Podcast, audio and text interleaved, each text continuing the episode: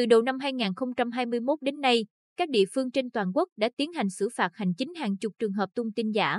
tin sai sự thật liên quan đến dịch bệnh COVID-19 với mức phạt từ 5 đến 12,5 triệu đồng. Đơn cử, hôm 10 tháng 5, cơ quan chức năng Hà Nội xử phạt một cá nhân đã đăng tải thông tin sai sự thật trên mạng xã hội liên quan đến dịch COVID-19. Trước đó, phát hiện trang Facebook HNB đăng tải nội dung Hà Nội phố thông thoáng trong ngày đầu phong tỏa. Đây là thông tin sai sự thật, gây hoang mang dư luận. Công an thành phố đã làm rõ chủ tài khoản là anh TVD,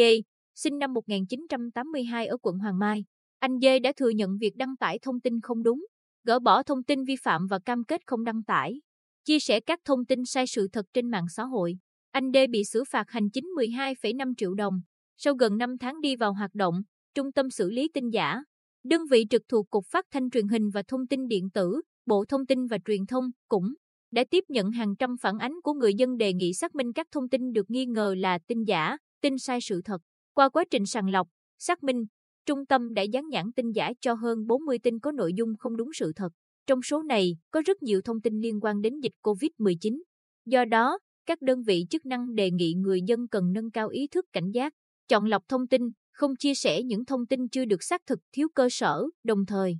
khuyến cáo tiếp nhận thông tin thông qua các trang chính thống có uy tín để tránh những hậu quả đáng tiếc do sự thiếu hiểu biết hoặc bị các đối tượng xấu lợi dụng.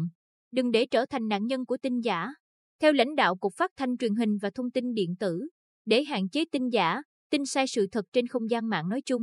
mạng xã hội nói riêng, bên cạnh các công cụ pháp luật thì giải pháp nâng cao ý thức của người sử dụng vẫn là quan trọng nhất bởi chỉ khi nào mỗi người sử dụng đều tự giác dùng mạng xã hội một cách văn minh thì mới đẩy lùi được thông tin xấu độc, sai lệnh. Bộ Thông tin và Truyền thông vừa ban hành bộ quy tắc ứng xử trên mạng xã hội, nhằm góp phần nâng cao trách nhiệm của các nhà cung cấp dịch vụ trên mạng xã hội, kêu gọi sự chung tay của cơ quan truyền thông, cộng đồng mạng và cả hệ thống chính trị nhằm nâng cao nhận thức cho người dân trong việc xây dựng môi trường mạng an toàn.